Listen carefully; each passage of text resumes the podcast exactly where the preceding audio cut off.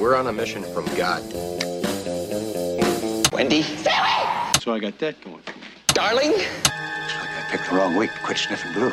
Light of my life. We enjoy your films. I am a human being. I thought they smelled bad on the outside.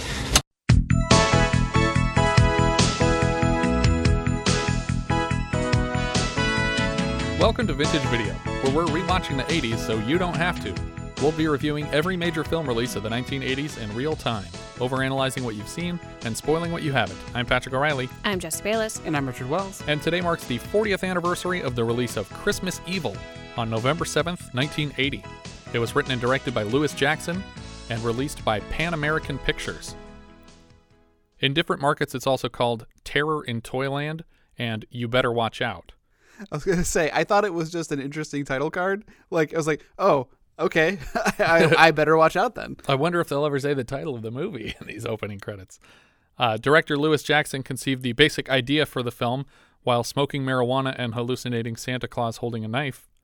During production, the film started with the working title Santa and later You Better Watch Out, but was changed to Christmas Evil in marketing materials without the director's input. Really? Yeah. Aww. So he was pretty bummed about it. I actually think You Better Watch Out makes a lot more sense. I think so, too.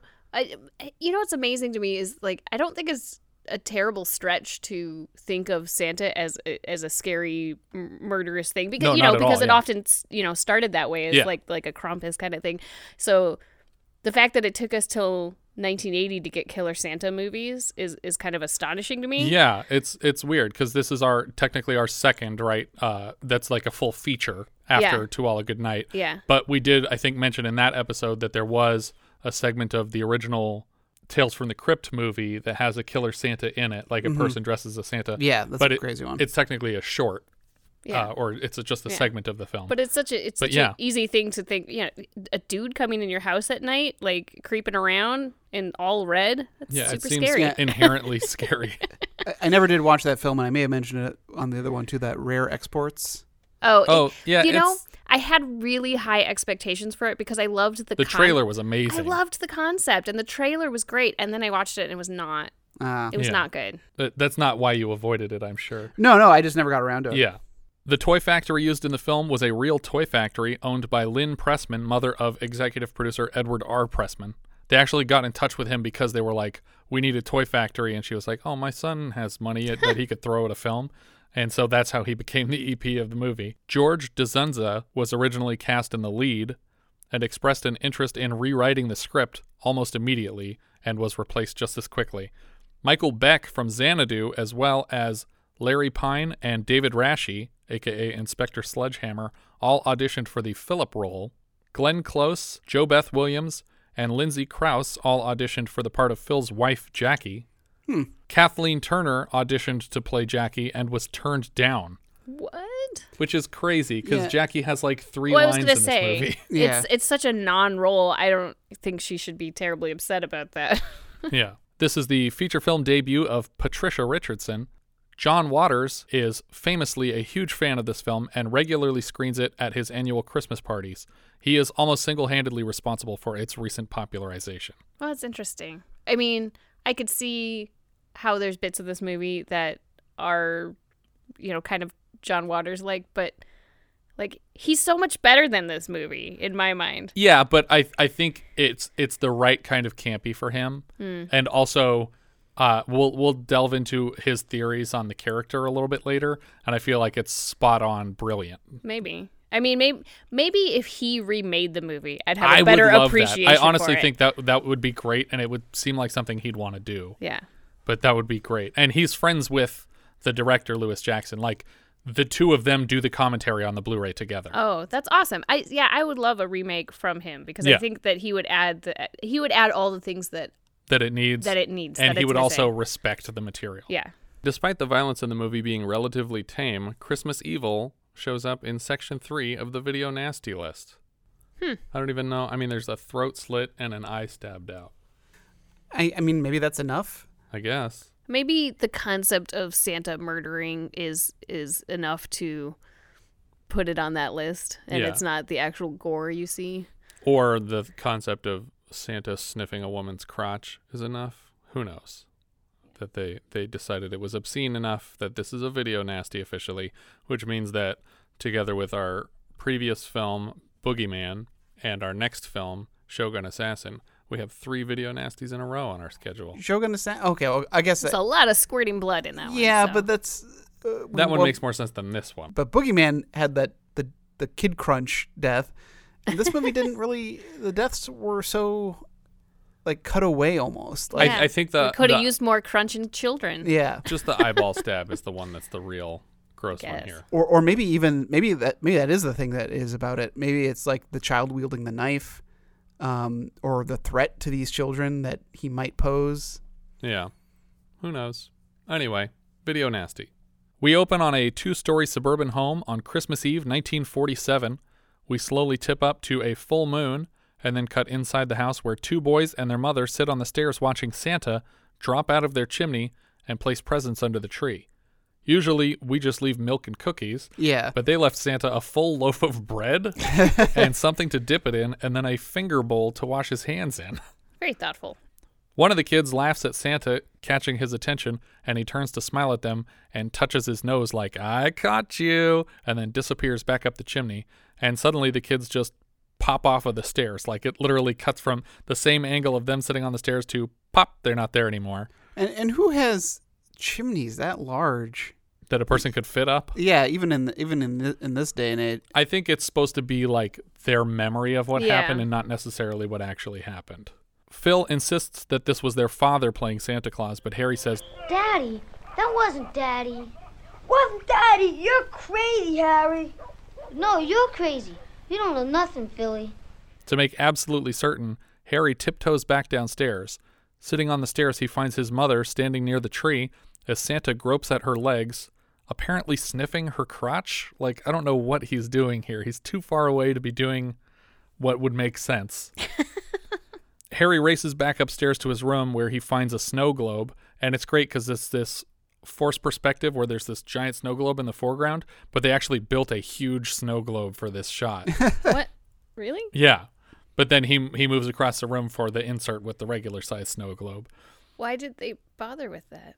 Because it's just this giant snow globe in the foreground when you see the kid enter the room. It's just very stylized and neat looking. Yeah, but couldn't you have done that with a normal size snow globe? Probably. It seems like such a waste of effort. No, it's just fun.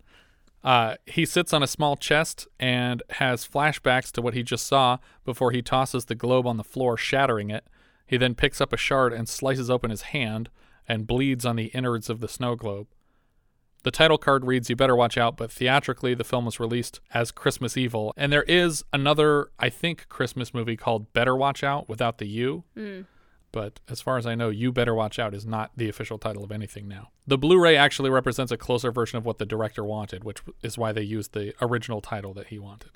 Troma bought the rights for a while, and they released a really crappy scan on DVD.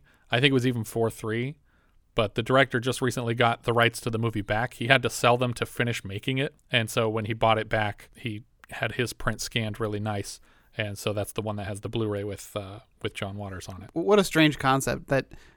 Who are you selling the rights to while you're still making the movie? Well, it's a similar thing happened to Richard Elfman with Forbidden Zone, where he ran out of money and ended up having to sell all the rights to the film before he could even finish it, and then didn't get it back until decades later. And it was basically his last film, his only film. And the same is true for Lewis Jackson. He didn't direct anything after this. We dip to red and then fade back into the present. Ha! Get it? The present. Adult Harry is sleeping in bed with a full silk Santa robe, wearing a Santa hat. He looks over at his Christmas carousel alarm clock and pauses the alarm. He walks through a house overflowing with Christmas decorations. Apparently, Lewis Jackson was collecting Christmas decorations for a decade to populate the house in this film. I was going to say that one of my favorite parts of this movie is all of the set decoration. It's so really great. It's impressive to me that was just his efforts of over the decade. It reminds me of how I feel like Tarsem Singh was collecting locations for decades when he was working on movies, and then he finally shot one of my favorite films, The Fall, and he just used all of them. Yeah, it's like these are all the best locations I've ever found, and they're all gorgeous. In the bathroom, he makes a Santa beard out of shaving cream on his face He pantomimes conducting an orchestra of Christmas music until he nicks his face with the razor, and when he sees the red blood from his face, he has flashbacks to his mother's red lipstick and then the traumatizing events of Christmas Eve 1947. We see Harry standing in front of a mirror, tucking a pillow into his shirt and testing how well his false belly can shake. We cut to him on the roof of his building with binoculars. He's watching the neighborhood children as they take out the trash, play with their dolls, and read Penthouse magazine. The naughty kid here, Moss Garcia, is literally cutting out centerfolds and lifting them out of the magazine. Harry runs downstairs reciting Moss's name, and he lifts two enormous books off a shelf and starts flipping through the one labeled Bad Boys and Girls 1980. He flips through it to Moss Garcia's page, and we see a laundry list of offenses. Apparently Moss throws rocks at dogs. He jaywalks, he wrote graffiti, he smokes cigarettes, he litters the street, he crosses against the light, he uses profane language, picks his nose, pulled Sally's hair, uses profane language again, gets up late every day, kicks over the garbage cans. Harry adds impure thoughts and negative body hygiene. I don't really understand where those two come from, because A, he doesn't know his thoughts. He's just looking at booby pictures. What if he wants to be a doctor? And where did the body hygiene part come from? Maybe he was watching for longer than we were. Yeah. Yeesh. Next, he plops the... His method is all wrong. Oh, God. Next, he plops the Good Boys and Girls book on his desk. Apparently, he's awarding Susie Lovett good girl points for just being a general darling. Like, that's what he writes. She's just a darling. So, okay. These books are both for just the year 1980. Right. And there is a 79 on the shelf. He's been doing this for more than a year. Right. But also, he seems to, at least in this instance, he limits his range to what he can see in his apartment. Right. I think it's just his building or his local neighborhood area. And, I mean, that just seems like there's like an awful lot of kids in that area to warrant an entire large book. Yeah, it does seem like that. Yeah, these books are huge. These books are an inch or two thick. Yeah, they're like 150 to 200 pages. Yeah, and each kid only has you know, one page half a dozen things. Yeah, on a single page, but he's also only flipping like 40 pages into Mas Garcia's page. True. So maybe he's just not using most of these books. He's just planning ahead. He didn't want the books to look. He didn't want it to look like the Harry Potter series where they start out 10 pages thick and then they're 500 pages at the end. Or maybe he's just planning ahead for inserting names. It's like, if I put this person here, then I'm going to have to like... So he spaces them out a lot? Yeah. That's perfect. We cut to the Jolly Dream Toy Factory. A row of toy soldiers are moving down an assembly line, and in place of a rifle, each of them is being handed a small lightning bolt by a factory worker. In the background, toy dump trucks are being assembled on another line. On the lunch break, Harry reprimands his employees for making subpar toys, even though they don't have a pick what they make here. None of them really cares about the product the way Harry does. They're just concerned about being able to afford Christmas for their own families. Nobody here is interested in good toys. That includes me. Me too. I can understand that. You've never felt the thrill of making a good toy. Now, how could you in this place? He tries to sell them on the importance of durable toys compared to the plastic garbage that they're churning out here. Don't you understand how useful rigidly constructed toys are? How inspirational? Their value goes way beyond making money. The employees he's speaking with ask if he knows who's going to be laid off in January, and he seems blindsided by the possibility of layoffs. You're in a toy factory at Christmas time. There's going to be layoffs in January every year. But apparently he stopped going to the union meetings, so he doesn't know what's coming down the pipe anymore. Suddenly, another coworker, Frank, barges into the conversation and mentions that his wife wants to leave early for a family vacation and he needs someone to cover his shift. Here, Frank learns about Harry's recent promotion to middle management, but Harry insists he misses working the line. Frank grabs a sandwich out of Harry's hands to just take a bite of it. He tells Harry he hates Christmas because how expensive it is for him. No, it's Christmas I hate most. That's when I get slaughtered by an almost present. We have a slow tracking shot away from the production line into the window to Harry's office at the Jolly Dream factory. The poster behind him reads, "If it's not a Jolly Dream, it's not worth having." Harry gets a call from Frank offering him the shift he needs covered since Harry misses the conveyor belt so much. We're going to do each other a favor, Harry. What do you mean? I couldn't get anyone else to take my shift. And I remembered how much you said you missed the line. Harry agrees reluctantly to take the shift. Does he actually agree? No. He doesn't agree. He doesn't say, I'm not going to do it. Yeah, that's all Frank needs. But the other guy basically says, you're going to do this. Yeah. And that's the end of the conversation. He does say, okay. Because he tells him to have a good weekend. Yeah. Yeah. Yeah, Frank tells him, you have a good time tonight. Like, working my shift. Enjoy that. On his way home from taking the shift, he peeks through the window of the Odd Couple Lounge and sees Frank inside at the bar. He overhears him bragging to friends about how he tricked Harry. I get that schmuck Harry working for me tonight. Harry runs home furious. He takes a small doll out of a dollhouse and he grips it tightly in his hands. He hums Santa Claus Is Coming to Town to himself to calm down, but it doesn't seem to work, and eventually he crushes this doll into pieces in his hands. And really, for a guy who was just complaining about not making enough money and the holiday season is killing his paycheck, it's like, you think you'd want to work that shift, right? Yeah. And get your paycheck. But nope. He wanders over to another Stadling home, not his home, because this is Harry Stadling. We're going to Philip Stadling's home. This is his brother from the cold open. These are the two brothers. I think Harry's the older brother and Philip is the younger brother. Inside, his brother Phil is wrestling on the couch with his two nephews until sister-in-law rushes them to bedtime. In one of the inserts of Harry watching, he is the child from our cold open again. He just stands there staring at his brother and sister-in-law making out on the couch and then turns away from the window uncomfortable. But then he keeps peeking back inside like he's not totally uncomfortable with it. The next day, Harry's watching the Thanksgiving Day parade alone. We see the underdog balloon float by, followed by the, I think I have this right, the Hamburger Emperor All-American Band. That's what it sounds like they're saying.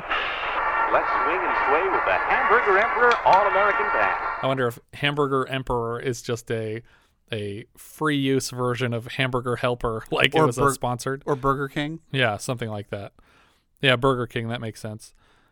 This would obviously have been the 79 parade at the earliest, since the 1980 parade had not happened by the time the film released. Director Lewis Jackson actually ran out and recorded all the parade footage himself to avoid having to pay for the rights to someone else's footage. That's hilarious. Harry is very excited to hear that Santa will be up next, and we cut to Phil's house where he's doing push-ups in his boxers. He watches his wife pull on some stockings, and they start kissing while the boys watch the parade in the other room. Phil's wife, Jackie, makes Phil promise to leave Harry alone today. Phil seems to have a hard time agreeing to this. Apparently, Harry fucks up regularly, and Phil thinks it's his job to keep him in line. If I start to think about how lame he is, there's no way I won't say the wrong thing to him. So don't think. As the parents descend the stairs to the kids, Jackie reminds Phil of school supplies the kids need, and Phil jokes, I have to repossess a large family this week. You're terrible. Implying that Phil is literally the exact opposite of his brother. One works in a toy factory, and the other is a repo man taking gifts away from people. And apparently also taking some of those things to bring to his family. Yeah. Oh, I just presumed that he would paid for doing it. Well, I figured he was paid on commission. Oh, yeah. So it's like, as if you possess more, you make more. But also, if you repossess a family that has a lot of calculators lying around. Yeah, if a calculator disappears or two, you know. What are you going to do? The phone rings and it's Harry. He's skipping Thanksgiving dinner tonight for other plans. Phil doesn't understand, but Harry has to hang up when Santa appears on his TV. We get a really awful bit of a score here as Harry holds white fluff over his eyebrows in the bathroom mirror. He sews together a padded Santa suit and lines it with authentic furs. He paints Santa's sleigh on the side of his child molester van. He reads through the Good Boys and Girls books to determine what each child's gift will be this year. The next day, he sees a group of children sitting on a stoop, and they ask him what he wished for today. I guess this is a regular thing for him, and he says, I wished I was super magic. One of the children wished to be the principal of his school, another wished to be a firefighter, and Mas Garcia ruins everything. I wish I had a lifetime subscription to Penthouse magazine. Mas Garcia. At least he's honest. Yeah, that's true.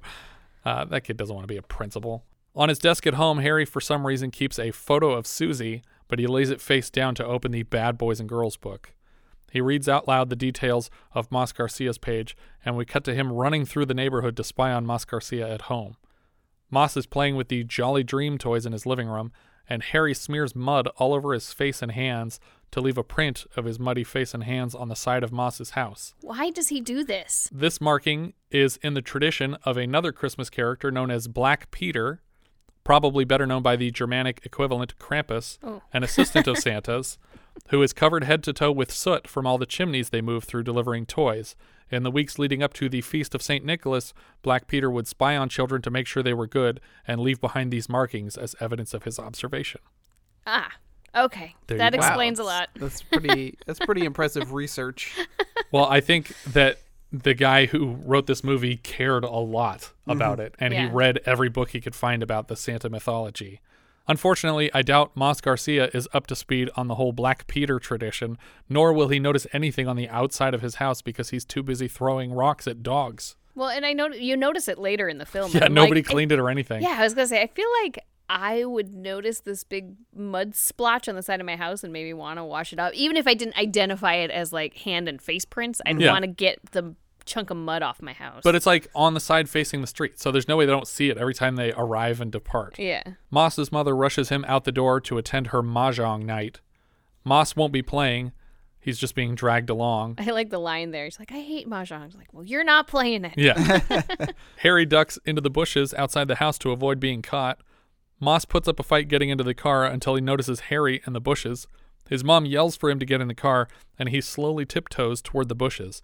When Moss gets too close, Harry grunts loudly and throws a fist past Moss's face, and he runs back to the car, crashing headlong into his mother, who doesn't care about the, quote, man hiding in the bushes, end quote, and slaps him real hard before they get in the car. Now you get in the car! You would ruin my one night out. Mom is pretty upset about being a couple minutes late to mahjong. What? Okay, I would be pretty mad about the night out being, I have to take my kid with me. If you get one night out, taking the kid with you is not a night out. Well, I don't know if there's anyone else living in this house. I think she's a single mom, and she's just got Moss. Where's he getting the penthouse? That's true. Is this his mom's penthouse? Well, and doesn't he say something like, I don't want to go? That's why she's single now. Yeah. I think even when he says that he wants to go, he wants to stay home, she says, what are you, your father, or something like that? So maybe he is at home. She's still dragging the kid out to go watch mahjong. The next day, Harry sets about creating acceptable toys for the good kids this year. He's melting pewter in molds and building sturdy soldiers. Employees pile into the Jolly Dream toy factory for the annual Christmas party. Harry prepares himself for the party at his work locker, and looking at its mirror, he touches his nose the way Santa did when he was a child. I mean, the way that Santa touched Santa's nose. Santa didn't touch Harry's nose. Correct. Maybe they're all one and the same. Harry walks into the party just as a message from their CEO begins playing on a small television in the corner. He announces a holiday initiative to donate toys to the Willowy Springs State Hospital. On screen, the boss reminds the employees, the more toys we make, the more we can give. So keep production up. Even inviting them to make their own monetary donations because the children could certainly use it. We also see like an investigative journalist talking about the needs of this hospital, and the guy playing the reporter is doing an impersonation of Geraldo Rivera. Mm-hmm. But Geraldo Rivera was a local newsman at the time, so it wouldn't have made sense to everybody at the time, but that was just a reference that they decided to make in the movie. Yeah. And now it makes a lot more sense to everybody because everybody knows who he is. A coworker, Ben, pulls Harry aside and tries to start a fight between Harry and Frank. Frank's over there. He's over there. He's telling everyone you had a great time working your shift for him. It's hard to believe. Harry starts speaking in a weird code to tell Ben that he's figured out what makes them all tick. What do you mean? The right tune. I've been trying to find the notes to it for as long as I can remember. Well, I found them. I can play the tune. I'll tell you, Harry, I don't know what the fuck you're talking about. I don't think we do either, though. No, I feel like this one line is something that I would change. Because it doesn't sound especially Santa-y. Well, yeah. I feel like there's something that you could replace it with that comes out of a holiday song. Sure. Or, you know, like talk about being naughty and nice and stuff like that. Like it didn't seem in character. Yeah, the tune thing feels like a Pied Piper reference more than a Santa reference. Ben and Harry are suddenly introduced to George, a new employee in the executive training program who will be spending Christmas on their boss's island.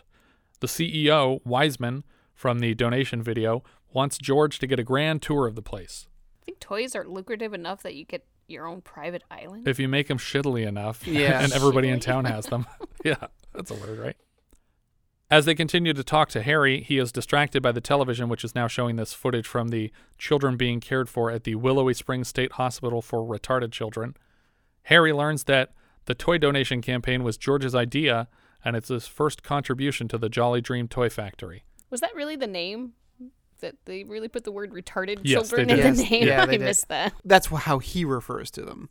It's referred to in the video as a hospital for retarded children. Right, but that's not what the sign on this hospital says, right? No, I think it just says Willowy Springs.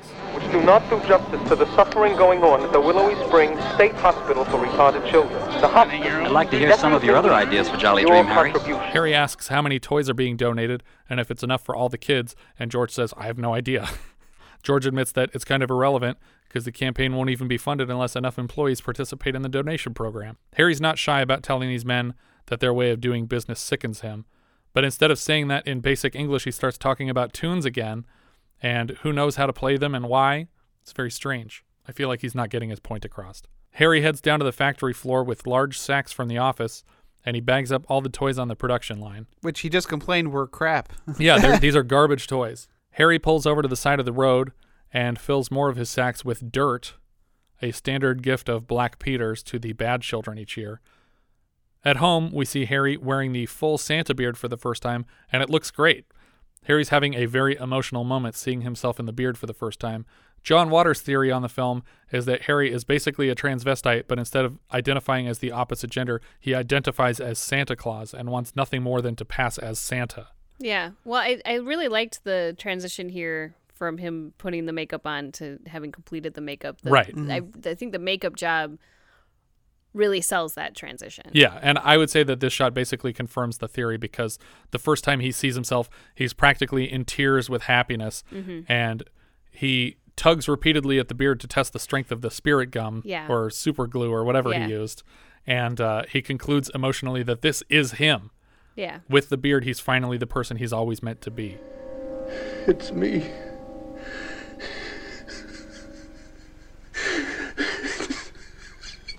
It's me.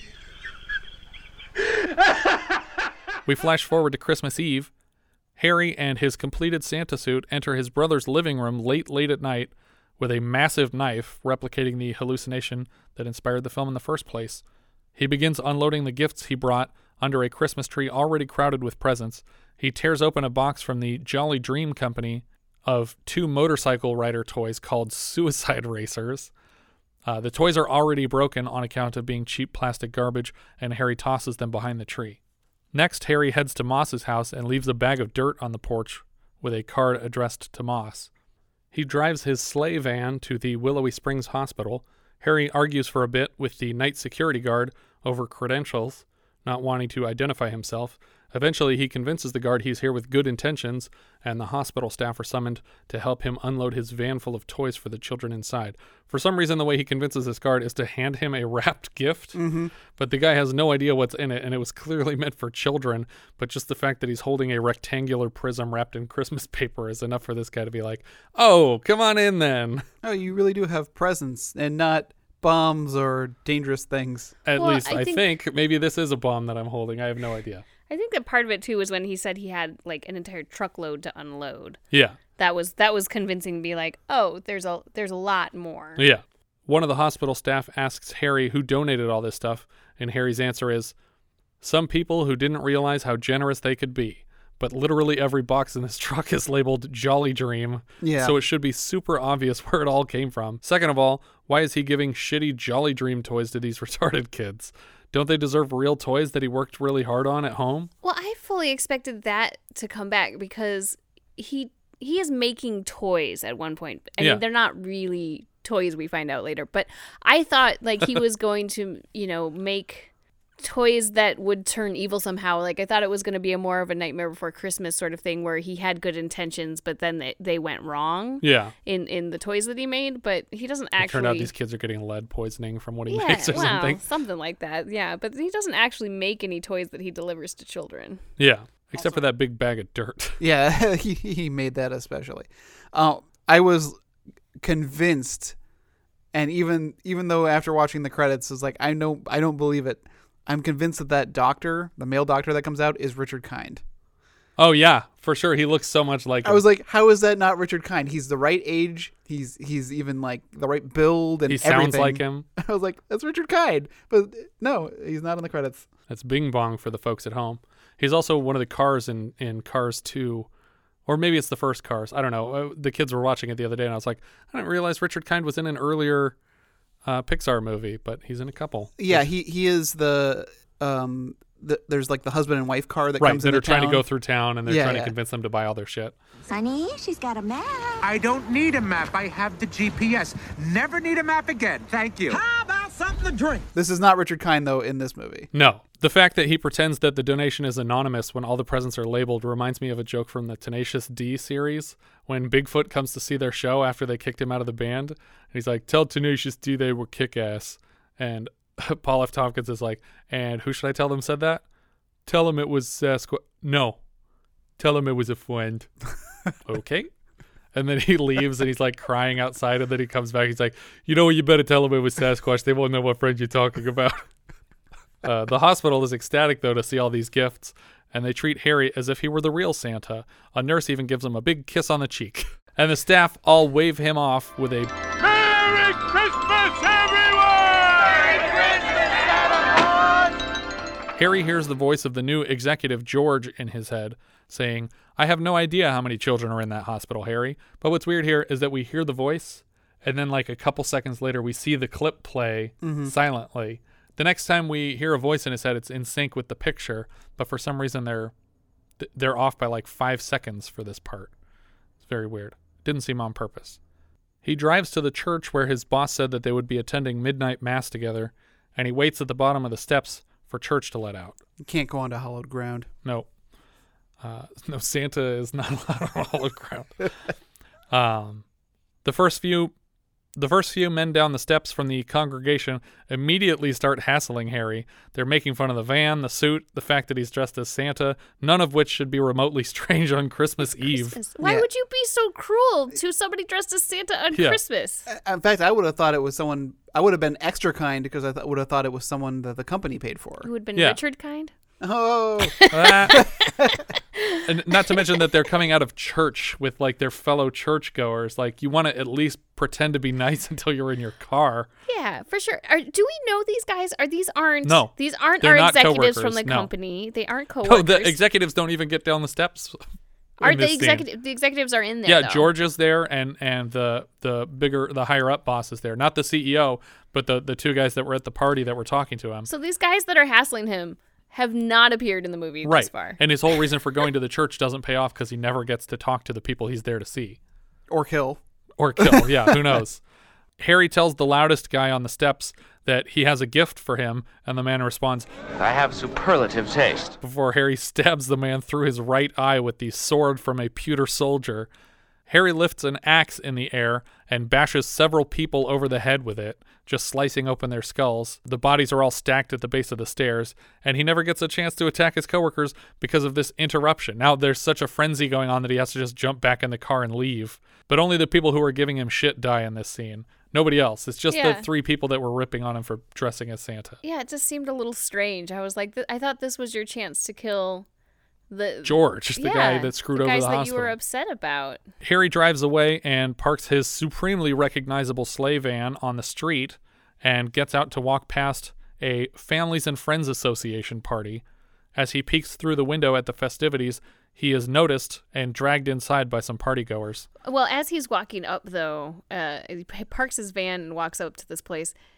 There are some of those, like, plastic blow mold decorations. Yes. And I really love it because it's the same one over and over and over and over and over again. It's just dozens of like Santas with reindeers. Yeah. Like, if you actually put these up, you wouldn't put multiple Santas and reindeers like in a row like this. But it's great. I love the decorations in this movie. It almost seems like a neighborhood decision. Yeah. Like a block decision. Yeah. They span more than one house. Yeah, they're everywhere. The music sting as the two men grab him outside to drag him into this party makes it seem like the scene is going to go very poorly. Hey, everybody!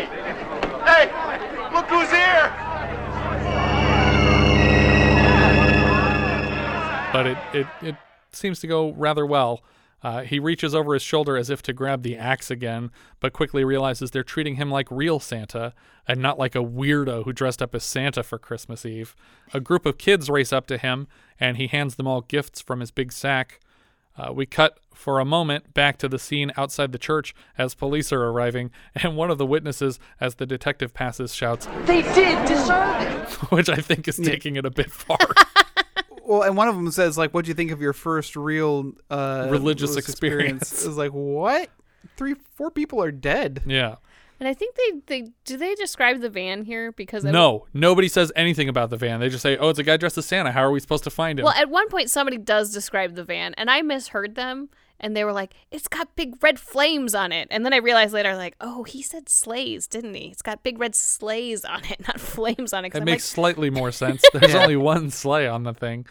Santa takes turns dancing with everybody at the family and friends party. Before he leaves, Harry gives a speech as Santa to the boys and girls. "I want you to remember to stay good boys and girls.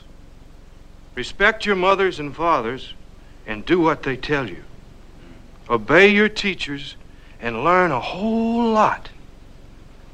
Now, if you do this, I'll make sure you get good presents from me every year. But if you're bad boys and girls, your name goes in the bad boys and girls book, and I'll bring you something horrible."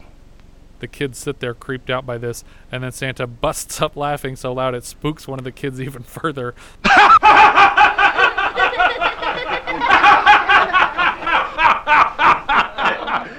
Apparently on set, none of these kids knew how the speech was going to go, so this was a genuine reaction from the girl on the right. She was like, "Ah," and then starts like, "Ha, ha, ha," like nervously laughing along with Santa. That's awesome. I love that. Though, to be fair, the horrible thing that he does for these children is just give them dirt. Yeah. So unless they're real bad, then he stabs them in the eye.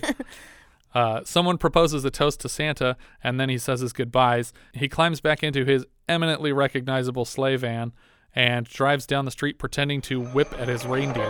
"Now Dasher, now Dancer, now Prancer and Vixen, on Comet, on Cupid, on Donner and Blitzen." But we're actually hearing the whip. Mm-hmm. Yeah. And I wanted them to like do an insert of like that it was just the car backfiring or something, making the whip sounds. Uh-huh. But why did he park the car and get out in the first place? Because he saw that there was a party going on and he wanted to look at it. All right. I guess. He has another flashback here to Frank in the bar bragging about how he tricked Harry. And then he pulls up to Frank's house, and somehow he knows where all of his coworkers work and go to church and live. And he takes a ladder up onto the roof and tries to slide down the chimney, but succeeds only in dirtying his costume and very nearly gets himself stuck like Phoebe Cates' dad from Gremlins. Yeah. He manages to extricate himself from the chimney and instead climbs through an open basement window. Harry sneaks through the house into Frank's living room, and Frank's kids catch him putting presents under the tree, but run when he sees them. Harry moves into Frank's bedroom and stands over him while he sleeps. Frank recognizes Harry for a split second before Harry is able to suffocate Frank with a sack of gifts. Somehow Frank's wife sleeps through all of this. I guess she's medicated or something. Frank survives the suffocation, so Harry slices open his neck with an ornament from a nearby Christmas tree. His body lands across his sleeping wife, and when she wakes up, she's trapped in an inaudible nightmare scream. It's very disturbing, but it feels exactly like when you try to scream in a dream and just nothing comes out. The kids see him again as Harry races out of the house, and their mother is finally heard screaming audibly. We cut to Christmas morning at Phil's house. The presents are all unwrapped and the kids are watching a Santa special on television. Weirdly, the kids are not playing with the special gifts that we saw Harry make. Also, neither Phil nor Jackie acknowledged that some of the gifts under this tree weren't put there by them. Also, they weren't just watching some Christmas special. Right, okay. It was Laurel and Hardy's Babes in Toyland. Yeah, because I definitely saw Hardy in there. Yeah. Is that the one with all the tin toys where they're fighting? And? Yeah, they wind up... They were supposed to make like... 1,000 soldiers at one like 12 feet tall, but they made 12 soldiers at 1,000 feet tall. No, it was a mix up with the numbers. 1,000 soldiers 12 feet tall. Yeah, exactly. And so at the end, when they're being attacked by these minions of Silas, they wind them all up to go out in a fight. Yeah. It's a really weird movie because there's all this really interesting set design and like costumes and craziness that goes on in that movie. Whenever we did Christmas at my cousin's house, Tommy, we would always watch that with him on Christmas morning. I always preferred the Laurel and Hardy movies to the Abbott and Costello ones as a kid. Yeah. Because I felt like Laurel and Hardy were more kid-friendly stuff. Suddenly, the children's Christmas show is interrupted with a special news bulletin. Phil is hanging on every word of the broadcast while Jackie talks over it, insisting that Phil underestimates his brother. Phil and Jackie have an argument by the Christmas tree, wherein Phil explains he feels responsible for any unsavory actions his brother might take.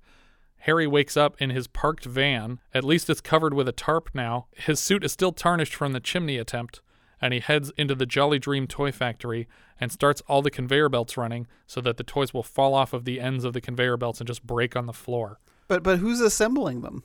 I don't know. They're all already assembled. Yeah, but they also, even before the end of this shot, they run out. If you watch the conveyor shot, like there's not toys past the end of this. It's gonna run for 10 more seconds. Yeah, he could have just swept them all onto the floor. It's just a waste of electricity, I guess. A police lineup of Santa suits are asked to turn and say Merry Christmas for witnesses. The witnesses agree that the Santa they saw had a dark fur lining, not white like these men. Officer Gleason here admits that this murderous Santa may do some good after all. You mean give the myth back its meaning? Myth, Schmith. Don't make kids scared again. They won't think everything's coming to them so easy. They're bad. Santa will get them. Harry calls Phil from his office. Phil tells Harry he's worried about him and that he's waited all day for this call. Harry tells Phil that he found the notes and he's finally playing the right tune. Harry drops the phone and walks away from it, and he gets back in his van and drives through the neighborhood, losing control on a patch of ice. He gets out of the van to continue his deliveries on foot to a house with 75 snowman lights and Santa lights strewn around the yard. Harry is suddenly transfixed by the full moon and starts walking toward it. In an alleyway under a fire escape, he's suddenly surrounded by children running ahead of their parents. The parents are immediately convinced this is the killer Santa from the news, but the kids are just asking him standard Santa questions. One of the men is more confident than the rest that this is the killer Santa and approaches Santa to get some answers. Santa hands gifts to all the children as the suspicious adult approaches with a switchblade. The kids all surround Santa to protect him from the man with a knife, including his own daughter. And then the daughter then goes to fight with her dad, and when her mom joins the tussle, dad drops the knife, and the little girl picks it up and gives it to Santa, like, here, stab my dad. Harry runs past the dad with the knife out, and it looks like someone got stabbed here, but I can't tell if anyone actually even got hurt in this. And but as he's leaving, one of the other parents like pulls out, I think that's a brooch or something, and pokes him in the face, and he gets this like little pinhole prick in his cheek. I thought for sure that this was going to come back to like identify him later. Oh yeah, like because he's like got this big old face scar now. Like okay, so now when they get in a lineup. Yeah, or something like that. He won't be if he takes off the suit. There'll still be something that marks him. Suddenly, the angry mob of adults is literally carrying torches through the street.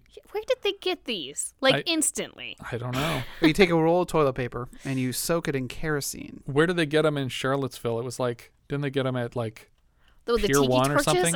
Yeah. There aren't any mosquitoes anywhere around here. This is great. This is great. The dead of winter. This mob has no mosquito bites. Harry ducks into an alleyway to lose the angry mob and then starts running the opposite direction. Very quickly, they're following him here, and as he races down the street, he slips once on another patch of ice as the people are catching up with him. Harry gets to his van and finally gets it moving, but the mob can't keep up as he goes flying down the street. Harry parks the van outside Phil's home and rings the doorbell late at night. The fact that Harry is in a Santa costume is all the confirmation Phil needs that his brother has been responsible for this killing spree, and he asks how many people his brother has killed. Harry says, "They all rejected my tune." Phil drags Harry into the house after he tells his wife to take the kids upstairs. Harry tries to pin his lifelong traumas on Phil for admitting Santa wasn't real when he was 6 years old. Phil, furious to be blamed for these murders indirectly, begins to strangle his brother Harry. Phil chokes him unconscious and seemingly dead. Jackie is understandably terrified to see this, and Phil immediately regrets what he's done. He drags Harry's body out the front door, and the children watch from an upstairs window as Daddy tucks Uncle Harry back into his windowless van. Phil stands beside the van with his hands over his face in shame for what he's done when Harry regains consciousness in the van and just punches Phil out the driver's side window. I don't know what Phil's plan was here. I don't either. It's so bizarre. I mean, I've thought this guy's dead. This is a weird turn for this movie. Yeah. Maybe we're figuring out that Phil's the monster really and was all along. I don't know. But I don't really understand what his intent would be here. Yeah. Just be like, oh no, he died of strangulation on his own in his own van. I don't know what happened. It's a crazy coincidence. Harry drives the van down the street and Phil tries to chase him on foot. At the last second, Harry has to swerve around a torch-bearing mob in the street and drives through a chain-link fence off the side of a bridge. Phil dives out of the road and rolls down an embankment through a bunch of cardboard boxes and a fluffy white blanket meant to look like a snow layer that just bunches up under him.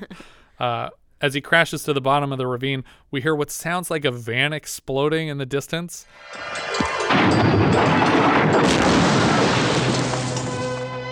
And then we cut back to Harry's van crashing through the bridge, but it's still in the air. And in fact, it's attained an impossible trajectory, flying upward into the sky toward the full moon. Harry recites the final line from To All a Good Night, the poem, not the movie, and his van disappears into the sky, and that's the end of our film. Yeah, I like the ending. Yeah, the ending is great. I had a lot of issues with the film. Okay. I'm just saying, like, it's not for the first, 3/4 of it. It's not very interesting. I think it takes its time for sure getting started. Yeah, and I feel like what it's taking its time to do, it doesn't do very well. I think we're trying to establish, the mental state of this character, and I don't think we're super clear on it even by the end. I think that the story is more about, this is what a real life Santa would be. How fucked up is this myth that we have? Yeah. That there's a guy keeping track of what everyone does, and if you're good, then you get presents and he'll be super nice to you. He'll even steal the presents to give them to you. But if you're bad, he'll just straight up murder you. And it doesn't matter how bad you are. It's like Super, it's like you don't cut in line. Yeah. It's just he'll kill you if you do anything wrong. I think I would have wanted you to do that to the extreme, and this doesn't do that. That's true. The first kill is 40-some minutes into the movie. Yeah, it's most of the way into it, and you're like, we could have fast forwarded through this beginning bit a little bit sooner and gotten more kills out of it. But I do like dwelling in his like psychosis a little bit in the first half. I agree it could have been tightened up a lot. Yeah. But also most of the kills were people that he never intended to kill. Yeah. Yeah, that's true. And so I feel it's a little unsatisfying that he doesn't get his at least personal point across, that that he got to get his target. He only really kills the people outside the church, right? Well, and Frank in his bed. Oh, right, and he slashes his throat, yeah. And there's like a lot of weird little loose threads, like the police getting involved. I mean, I know you need to do that just for procedure's sake, I guess. I honestly don't know the real purpose of the Phil character. Exactly, I was just going to say, the brother character adds nothing to this. Well, and I don't really, like, we keep going back to him being really angry at Harry. Like Phil has this pent up aggression about always having to do something. I don't know. So I just wish that his perspective was just a little bit clearer on the situation. I mean, the closest I can guess is that Phil thinks his brother belongs over at Willowy Springs, if you know what I mean, and he feels like he's been sheltering his brother this whole time from the real world. Yeah, then I feel like then we spend more of the movie going through that stuff. Like, let's build this up a little bit more.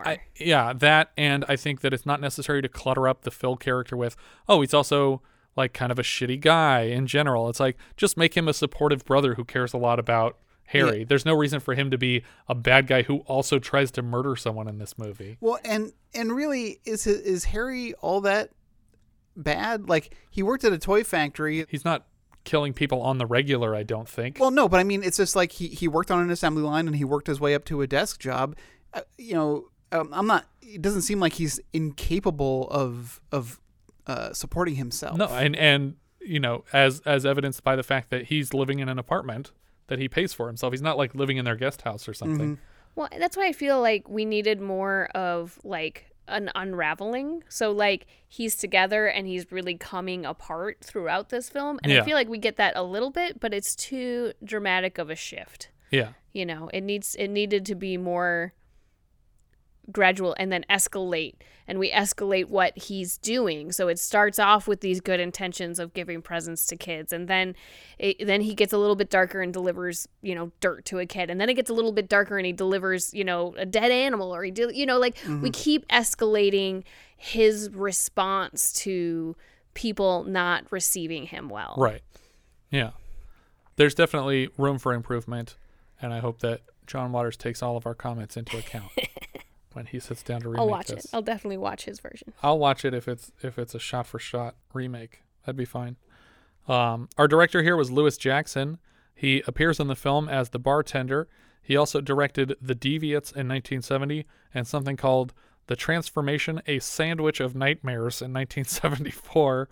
This was his final directing credit. Choreographer Harry Streep is the brother of Meryl Streep. Brandon Maggart played Harry Stadling.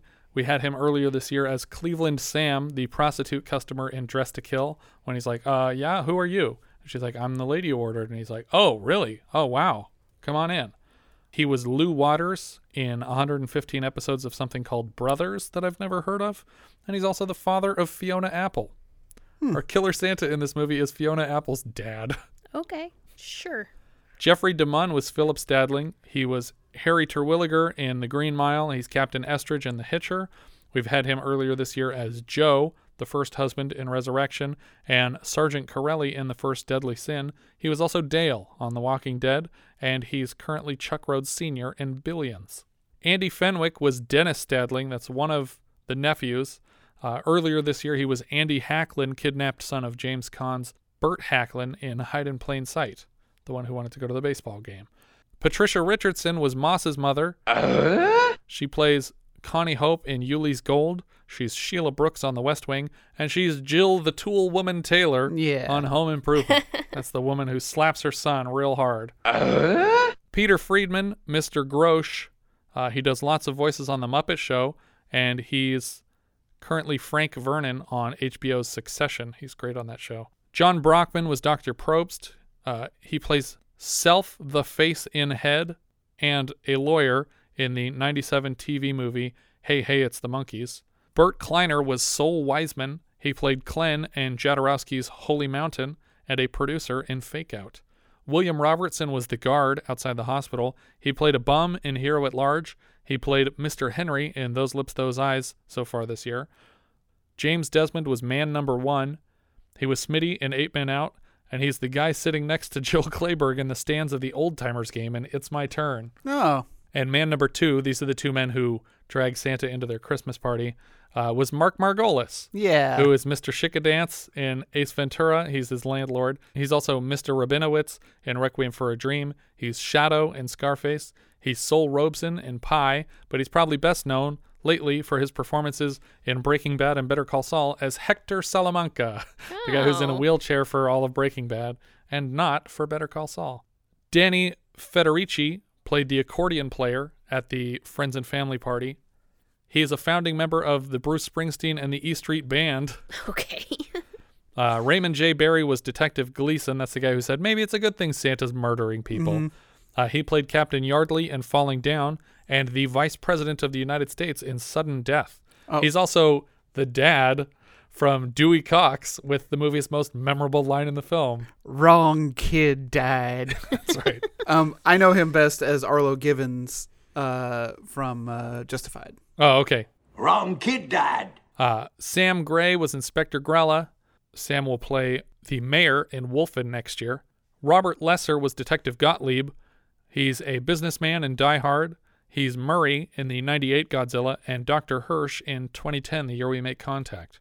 He also appears as Marty in Ernest Saves Christmas, so he's got a couple Christmas movies under his belt. Will McMillan played Young Man. He's Lieutenant Dobbs in The Enforcer, Colonel Hyde in Salvador, and David in the original The Crazies. Bill Raymond played the priest.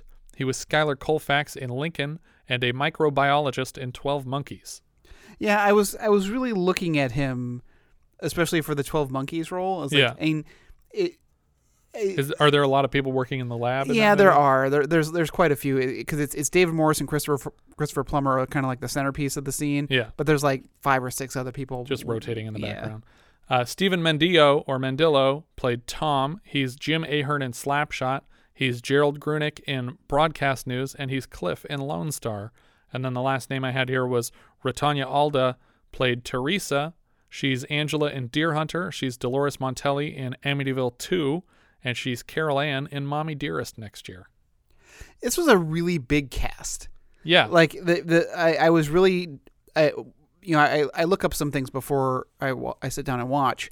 And one of the things I looked at is, like, the cast to see... Can it kind of gives me an impression of the scope of the movie. Yeah. Like, 5 easy pieces and a very small cast. There's, like, 7 people with speaking lines. But this movie, like, I was like, oh, my God. There are so many people credited in this movie, and I don't know who any of these people are. Yeah. Like, I don't know who Mary and Joe are. Yeah, every single person has a name the whole way through the credits. And so it's like, it's really hard for me to figure out who they were in the movie based on what you see, because you just don't see. Like I recognized Mark Margolis right away. Right. And I was like, oh, okay, I know who you are. And so he was easy to find as Man 2. And there's one shot of Patricia Richardson that is just like straight up looks like her on Home Improvement. Yeah. But it's really not like, I'm not making a criticism. It was just this weird thing. Like, this movie's got a lot of people in it. Yeah. I think that's partly because the movie spent so long in pre-production that he just kept going back to it and fleshing it out more and more. And then you end up giving all these people extra lines. But I agree that the detective stuff, it falls flat. I think everything with Phil seems unnecessary. Mm-hmm. It could easily have been, because if you need a straight man in the movie, it could easily have just been that one coworker that keeps like, I don't know what the fuck you're talking about. Like, that guy could have been the straight shooter the whole time. We didn't need another family complicating things. He needed a friend.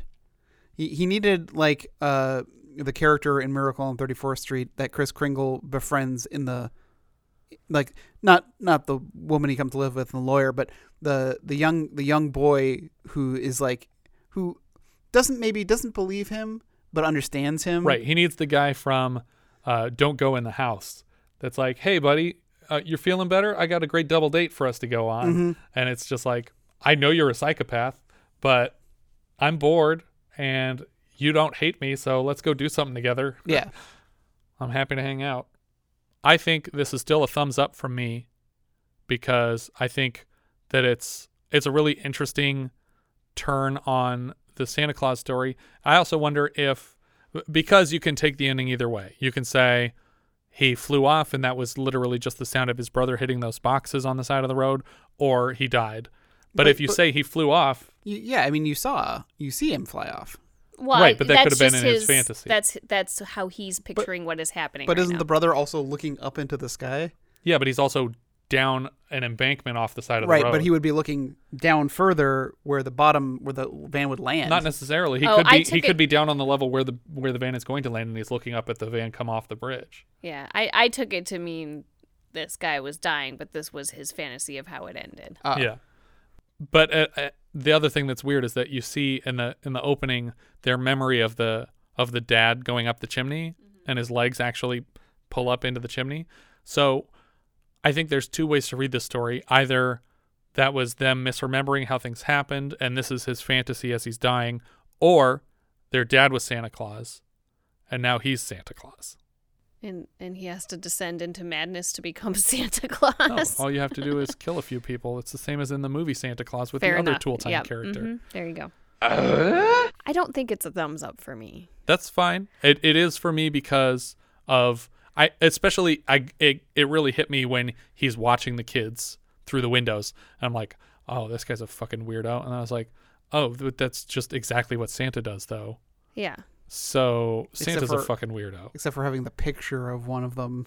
You don't think Santa has pictures of anybody? I honestly don't think it's... I bet you kids send him letters all the time with pictures of themselves. Yeah, and I think he throws them out? I don't think it was a sexual thing for him at all, watching these kids. Because we never even get a hint of him being pedophilic about it. Yeah. It's just, I care so much about children. It's a very, what we thought Michael Jackson was for a long time, where it's just like, oh, he just likes them. Mm-hmm. He just likes kids. He's a child at heart. But we're seeing him when he's by himself and he's not doing anything perverse. Yeah, I mean, I think that there is so much potential here, and it just doesn't really deliver what I was looking for in the film.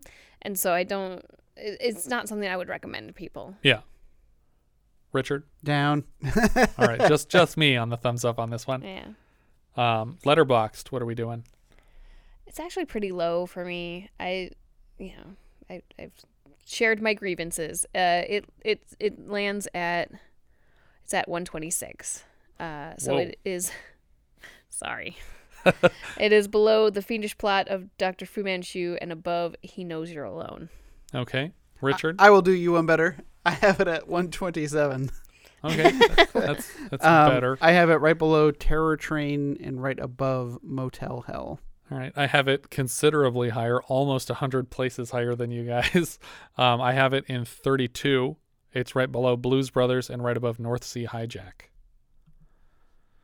So I think I enjoyed this more than you guys did. Yeah, a lot more. I mean, I think it's a very flawed movie. I'm surprised you have it so high. Like, conceptually, I agree. It's a nice idea, but it just... The only thing that bothers me about it is the tune thing.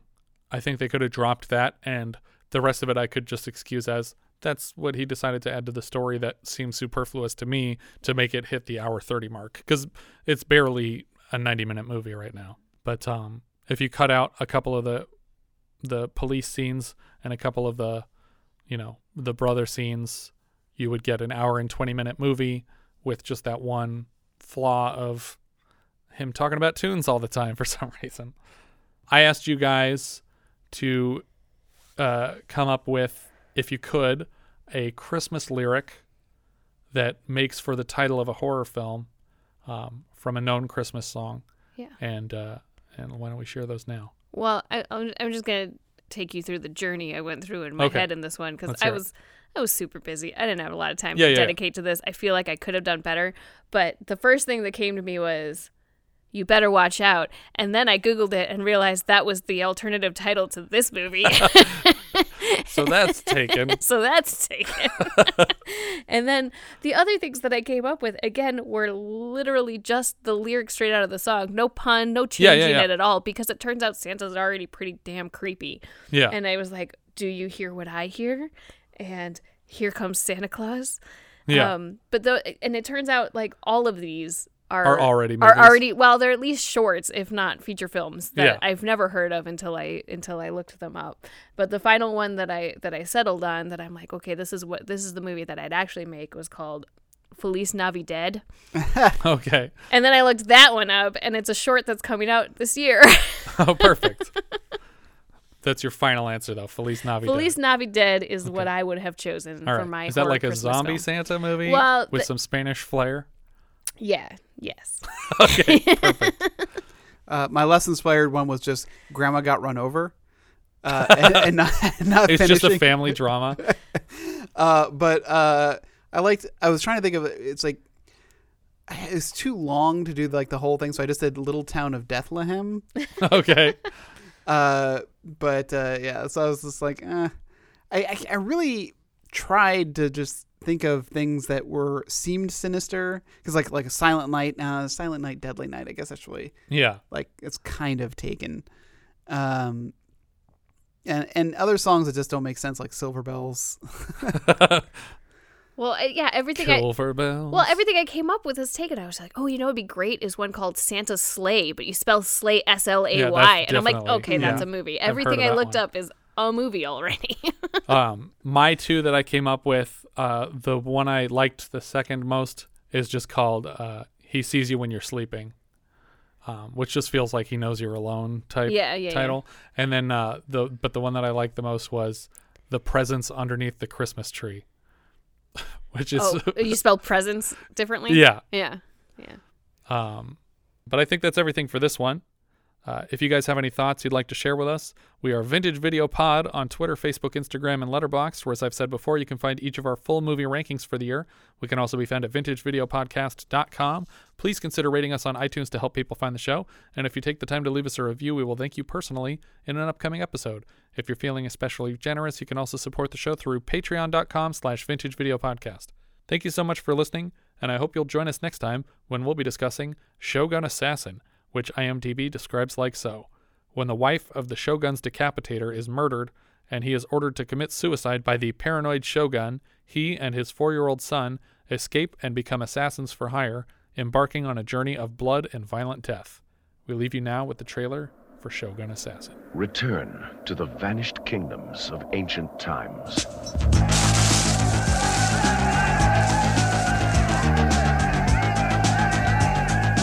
Journey through a lost empire of mad wizards and barbaric passions.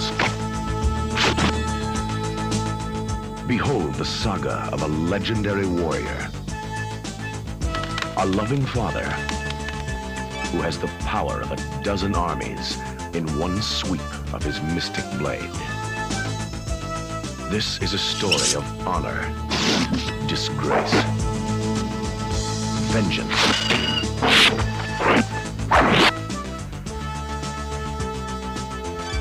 massacre, and a man who became a demon. Shogun Assassin. Once, he was the greatest of the magnificent samurai. Now, he hunts the evil lords who butchered his wife and stained his honor. One man and one child defy the most notorious masters of death on the planet. Like father, like son, meet the greatest team in the history of mass slaughter.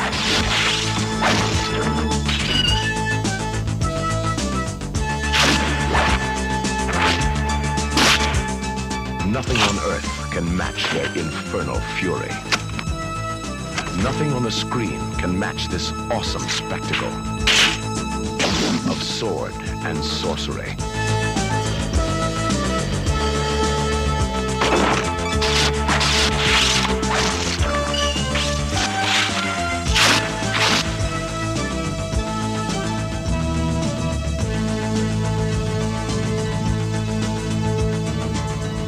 Shogun Assassin.